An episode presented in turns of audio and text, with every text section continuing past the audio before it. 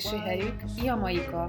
A ska nagy részt ugye jazz, rhythm and blues, a karib zenének a hatására alakult ki, és abból lett végül a rocksteady, amit akár lassított skának is lehet nevezni, de hát természetesen sokkal több újítást is tartalmazott maga a rocksteady, és vele párhuzamosan megjelenik és egyre inkább előtérbe kerül a 60-as évek végére a reggae, amit legtöbben talán Bob Marley nevéhez kötünk, illetve a Rastafari valláshoz.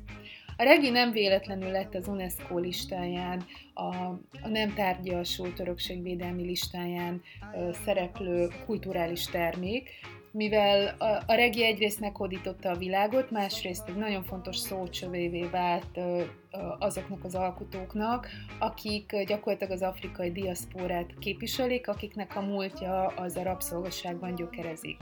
De meglehetősen ellentmondásos, illetve sok kérdést felvet pontosan a rastafari vallásnak a, az üzenete, illetve a, a, az olvasata, mind a diaszpóra perspektívájából, mind pedig az Etiópiában élők perspektívájából. Na de nézzük csak végig, hogy hogyan történik az, hogy van egy Etiópia, és ott van egy király, akit 1930-ban császára avatnak, és egész egyszerűen Istenként kezdik el tisztelni valahol Jamaikán.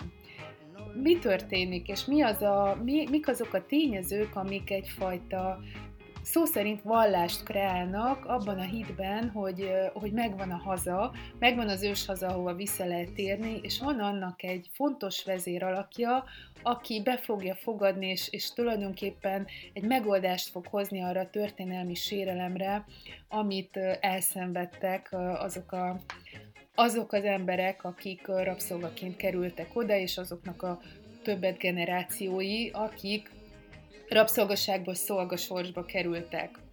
A 1930-ban koronázzák császárra Haile Selassie-t, aki ugye Etiópiának lesz ezzel a, a császára.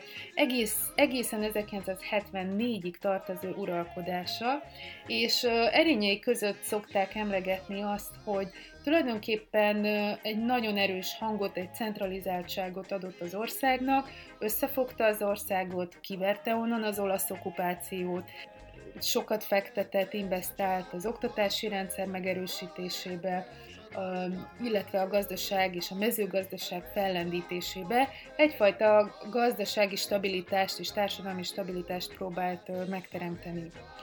Ugyanakkor Haile Selassie arról is híressé vált, hogy ő volt az első olyan igazi vezetője Etiópiának, aki, aki külföldi vonalon és nemzetközi vonalon is rendkívül aktív volt.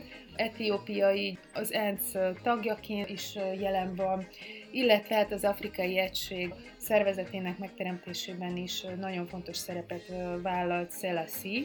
Emiatt lehet azt gondolni, hogy ő lett végre az az eljött fekete király, aki a feketék az afrikai leszármazottak számára igazságot hozhat, igazságot teremthet, ami Marcus Garvey-nak volt az üzenete. Marcus Garvey is a 19. században született, pontosan ugyanott, ahol egyébként Bob Marley, viszont ő sose tartotta magát Rastafarinak. Mégis ez az üzenet, ez annyira egybecsengett azzal, amit az, az, az idők diktálta, igény óhajtott, hogy rá lehetett építeni végül is a Rastafari vallást. Mit is jelent maga a Rastafari? Pontosan Haile Selassie neve van belekódolva, Egész pontosan Tafari Ras Makonen a neve, mivel Makonen leszármazottja, Ras volt az édesapja, és Tafarinak hívják. De hát Ras Tafari Makonen felveszi az Haile Selassie nevet, amikor megkoronázzák. Egy olyan országban, ahol a kereszténység volt még akkoriban a, a domináns vallás. Erőteljesen a mezőgazdasági termelésre, a kávéra épült maga a gazdaság, de megjelent például a textilipar vagy a cipőipar, ami, ami ahhoz a 40 évhez köthető, amíg Szeleszi hatalmon volt. Maga Szeleszi Jeruzsálemben, Rómában, Párizsban is, Londonban is többször megfordult, nagyon szoros volt az együttműködése egyébként a britekkel, Ugye Etiópiáról tudni kell, hogy igazából sosem volt kolónia, sosem volt gyarmat. Az olaszok próbálkoztak több hullámban, és, és volt olasz okupáció, amit sikerült. Hát egyrészt belső erőforrások Eritrea segítségével megszüntetni, illetve lehet azért a britek segítségül hívásával, a brit katonaság segítségül hívásával sikerült tulajdonképpen távol tartani, illetve hát felszabadítani ezeket a területeket. Szeleszi nevéhez köthető továbbá, ugye, amint említettem, az afrikai egység szervezetének a, a megalkotása, illetve hát létrehozása 1963-ban nagyon aktív szerepet vállalt ebben. Nem véletlen, hogy végül akár második Krisztusként is nevezik. Most nézzük meg, hogy mik azok a párhuzamok, amik a, amik a vallás szintjére emelhetik az uralkodót, ezt a királyt.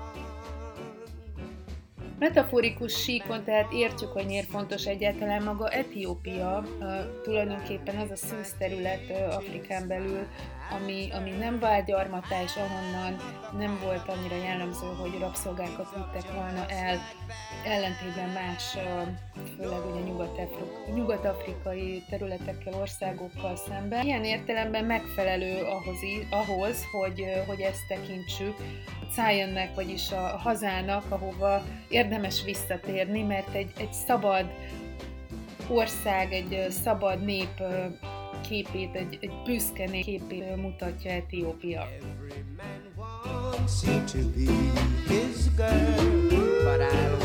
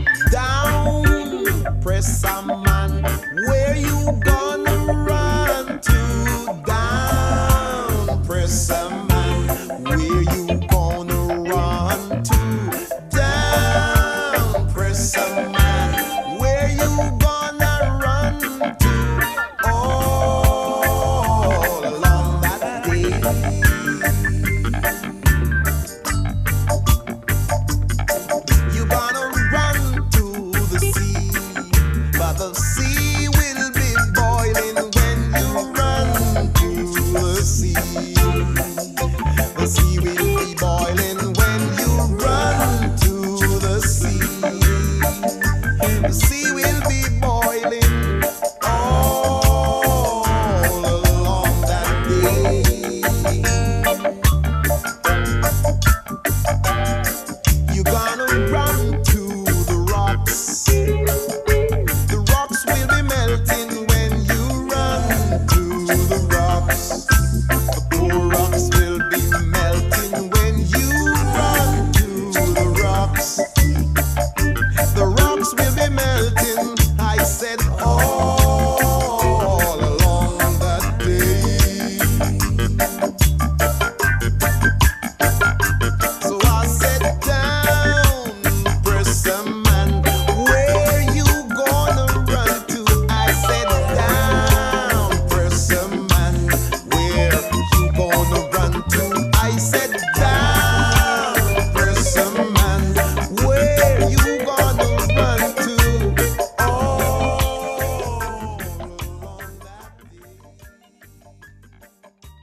It's my turn. az a Babilon, honnan kell visszatérni egész pontosan Cion földjére, az az Babilon, az, az egész nyugati világ, ami ugye a gyarmatosításban részt vett, akár gyarmatosítóként, akár kereskedőként, szerepet vállalt abban, hogy, hogy ez az elnyomás, ami egyébként nem oppression, hanem downpression a Rastafarik szerint megtörténhessen. Szélesebb értelemben Babilon egyébként magát a, a, a konsumerizmust, a fogyasztói társadalmat is elkezdi jelenteni. Ugye nagyon sok évtizedről beszélünk, amikor a rastafarizmusról, illetve hát a regiről beszélünk. A, a, a fogyasztói társadalom tagadása tulajdonképpen az, az egész mechanizmus, ez az egész iparosított formája a fogyasztásnak és a gyorsított termelésnek, és az ahhoz kapcsolódó életmódnak, az mind a Babilon képét jelenti, méghozzá azért, mert hogy ez a típusú berendezkedés, az a típusú társadalmi-gazdasági működés az, ami továbbra is elnyomja, és, és az esélyeken kívül hagyja például a, a feketéket. Tehát a kortárs kapitalista társadalom megvetése áll a Babilon megvetése mögött, amihez képest ugye felszabadító erejű a, a Etiópiába, Cion földjére, megváltás földjére való visszatérés. Fontos eleme a vallásnak az egyisten hit, ami miatt ábrahámi vallásnak is tekinthető, ugye ábrahámi vallások akár a judaizmus, vagy a szamaritáriánusok, vagy a bábizmusok, vagy a drúzok maguk is. Ábrahámnak van fontos, Ábrahám patriarkának a képe nagyon fontos támasza, spirituális támasza ezeknek a vallásoknak. Tehát a Rastafari mozgalom, mivel a, a kereszténység metaforáival dolgozik, és nagyon sokkal támaszkodik végül is magára az Ószövetségre, és onnan indul ki a maga az egész hiedelemrendszer. Ábrahámi vallásnak tekinthető egy Isten hit, a Jahve rövidítése Jah az Isten, egy Isten, és magának Hailey Selassie-nek az elnevezése is egy, egy, egy, egy ótestamentumi fordulattal, királyok királya, urak ura, hódító oroszlán tulajdonképpen kereszténység az egész pontosan úgy jelenik meg, mint, mint ihlető, vagy mint forrása a rastafarizmusnak, hogy ugye mivel a jamaikai raszták is afrikai leszármazottak, afrikai rabszolgák leszármazottai, ők azt gondolták, hogy nem az az érvényes kereszténység, amit a rabszolgatartók próbáltak eljutatni hozzá, hanem a, a King James, azaz Jakab király fordításán alapuló Biblia, ami a meghatározó. Jakab király 17. század angol, angol király fordítása, ami, ami a hiteles forrás a Rastafarik számára is. A King James verzióhoz képest a Genfi Biblia volt, amit nagyon sokan propanáltak, amikor a hódítások történtek. Hát a Rastafari vallásnak az egyik legfontosabb tétele, hogy egyrészt az első Jézus nem volt fehér, hanem bizony fekete volt, csak a, a fehérek kisajátították maguknak Jézus figuráját, a másik alaptétele, hogy Héli Széleszi a második Jézus, aki, aki azért jött el, hogy kitartásra buzdítsa a híveket. Vannak irányzatok, amik azt mondják, hogy ő annál sokkal erőteljesebb proféta, mint ha ő lenne az istenség, de nem lehet istenség, mert Jah az istenség. Mindenképp egyfajta profétaként jelenik meg, aki segíti azt a folyamatot, hogy a hívek felkészüljenek majd a, a nagy hazatérésre. Ebben a kultikus szertartások is segítenek, amik nagyrészt meditációt jelentenek, imádkozást, I and I típusú találkozást az Istennel. A megjelenést is meghatározza elég szigorúan a Rastafari, méghozzá az Ószövetségi szövegre támaszkodva. Ennek egyik része ugye, hogy hajat nem lehet levágni, sem arcszörzetet, illetve természetességében kell viselni, ami, az, ami azt jelenti, hogy amit magyarul úgy hívunk, hogy rasta haj, ez a dreadlock, nem kifésült, nem kiegyenesített, nem a Babilon szabályainak megfelelő hajviselet, hanem büszkén viselt fekete oroszlán sörény, ami megint csak a hatalmat és az erőt is jelképezi. Megvetették például azokat, akik a divatnak megfelelően, főleg ugye nők, kihúz, kihúzatták a hajukat. A másod-harmad generációs mozgalom az Egyesült Királyságban 60-70-es években is elő fogja hívni a hajviseletnek a kérdéskörét, amikor a, ugyan nem dreadlockot hordanak, és nem feltétlenül követik a rastafari vallást, de sokan elkezdik ezeket az úgynevezett afrofrizurákat viselni, ami, ami tulajdonképpen a büszke vállalása a, a, a feketességnek, a saját etnikai attribútumoknak, a nem megfelelés azoknak a standardeknek, amit a többségi társadalom mutat, akár a popkultúrán keresztül, de akár ugye a hétköznapokon keresztül elvár. Oh,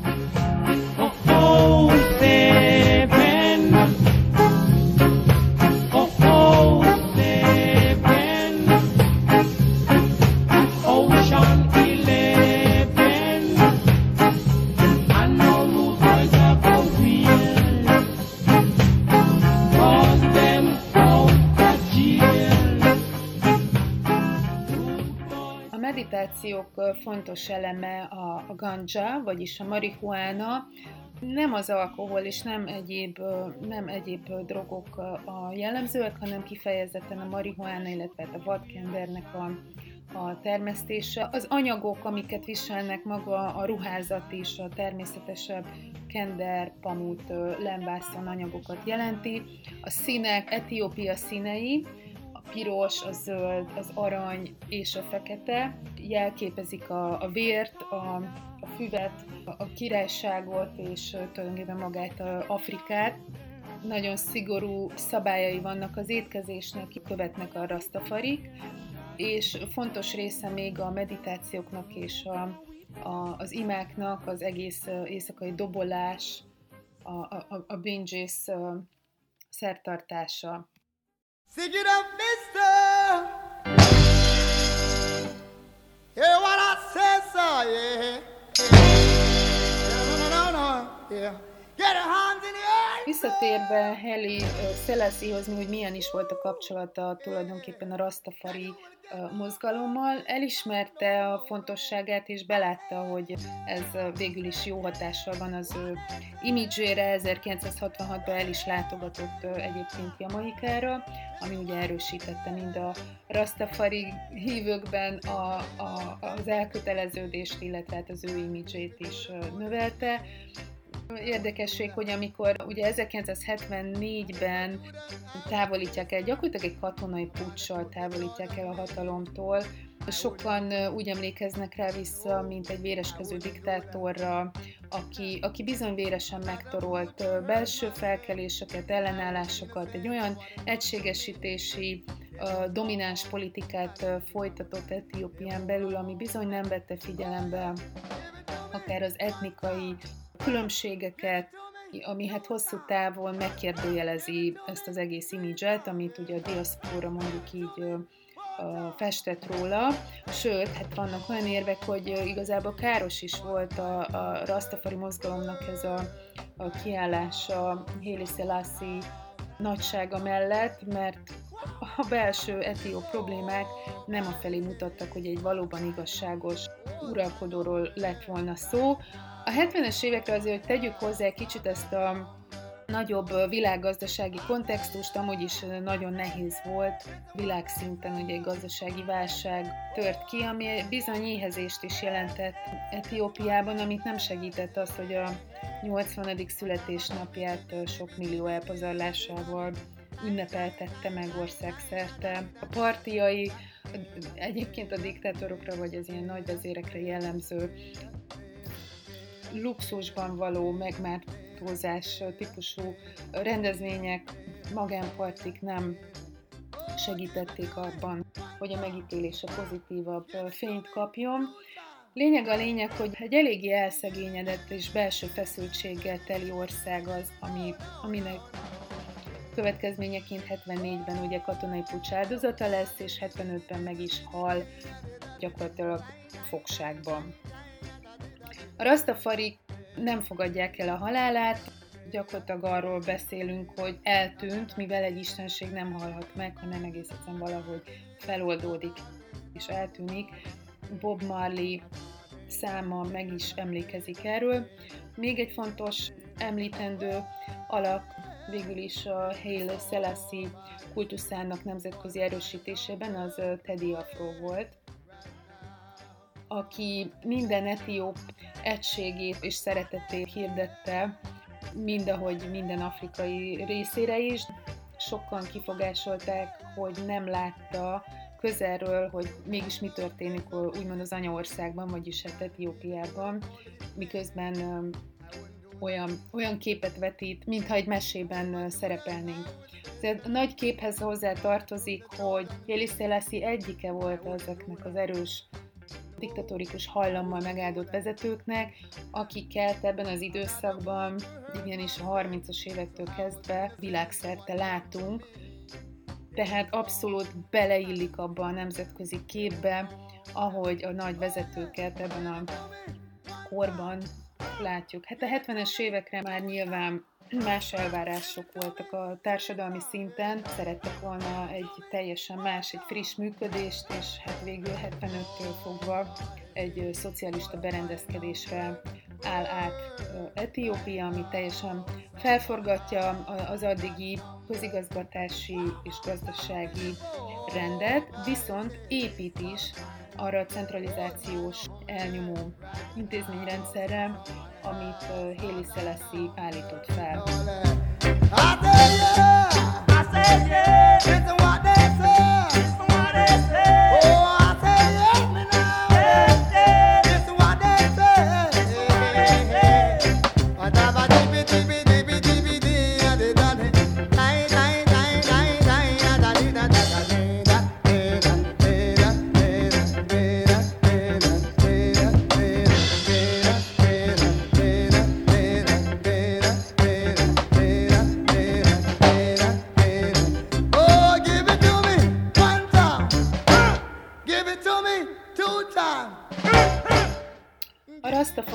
Vallás követőit, alapítóit ugye szelektív értelmezéssel szokták leírni, vagy hát akár megvádolni, tehát hogy szelektíven értelmezik a Bibliát, meg szelektíven értelmezik a történelmi tényeket, gyakorlatilag ez elmondható szinte minden mozgalomról vagy vallásról. De amit látunk, hogy ugye szinte exportcikké válik a, a regi és mögötte a Rastafari, illetve Bob Marley üzenete, ami, ami egyrészt egy fontos szócsövet jelent a világ felé, tehát a nemzetközi hírnév, a világ hírnév az igazából a nagy porondra való kiállás és a problémákra való figyelem felhívásként is értelmezhető, azért a popkultúra erejét, mindannyian látjuk a művészet erejét, azt ők abszolút értették, de ugyanakkor ez teret nyitott a komercializálódás felé is, a 70-es évekre maga, maga rasta és a regi stílus elemekre bontható és újra konfigurálható szelektíven eszköztárra alakul át, ami, aminek már nincs ugye köze a, a vallásos gyökerekhez, kulturális appropriáció, tehát egy szelektív kiválogatás és kihasználása tulajdonképpen ezeknek a, a, a jegyeknek, amit könnyű piacra dobni és könnyű mögé iparágat építeni. Ezt látjuk akár majd az Egyesült Királyságban is. Them checks say we hip and ting. True them no know and ting. We have them going and ting. Now pop no style. All strictly roots. Now pop no style. All strictly roots. See me on the road and you not call out to me see me in my pants and ting See me in my altar back. Send me give you heart attack. Give me little bass, make me wine out my waist. Uptown top ranking.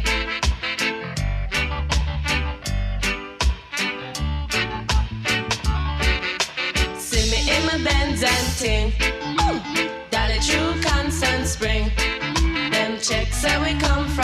From Cosmo Spring, but the true them no know anything.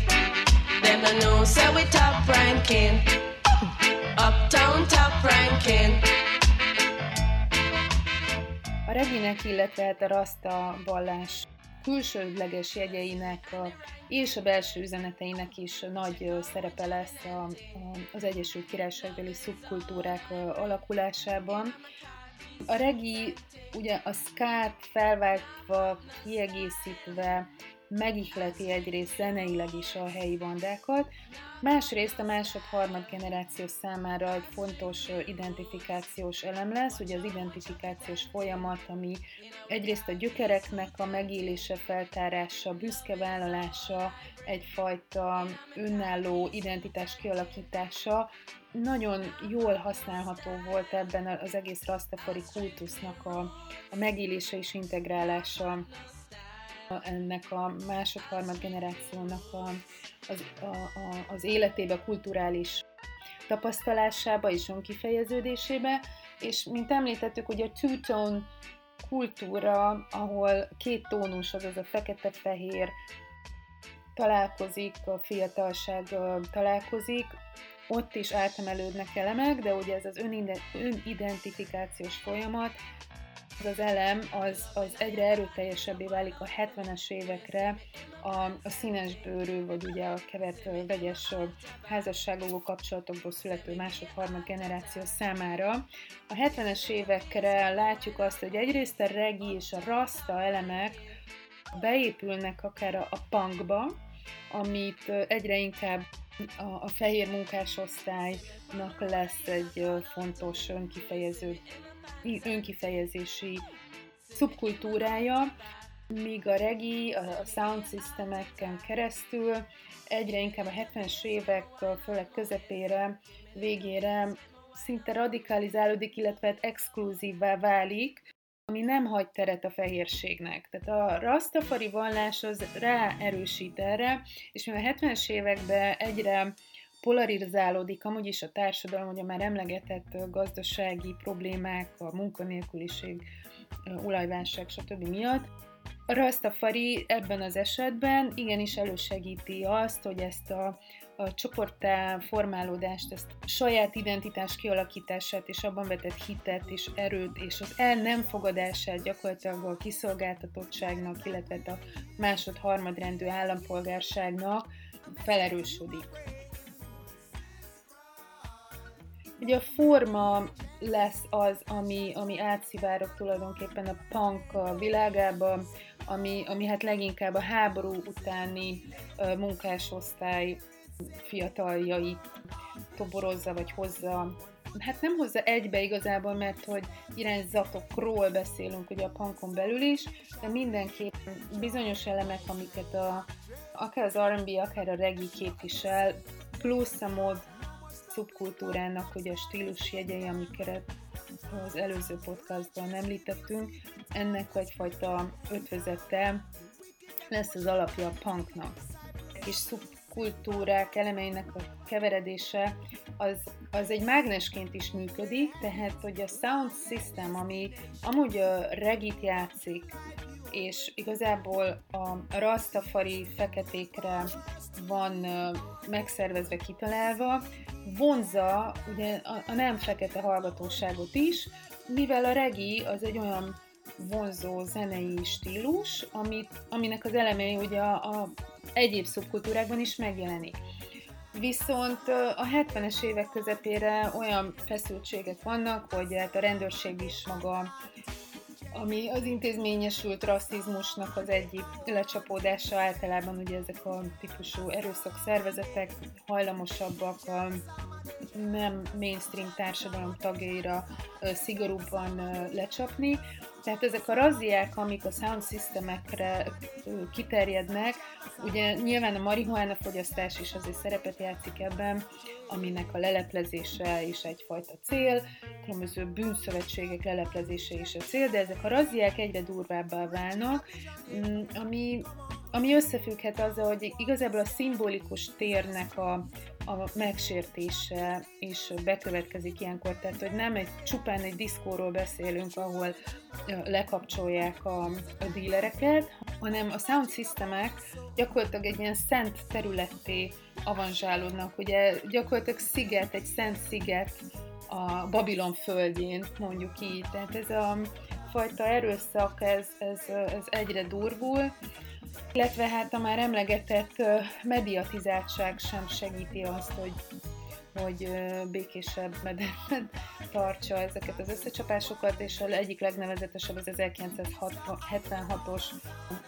szokásosan megrendezett Notting Hilli karneválon kitört erőszakos összecsapás volt. És pontosan 1976 az az év, amikor a sajtó és a média igazán felkapja a punkot, és gyakorlatilag ezzel véget is vett az autentikus punk életének 77-re. Shabba,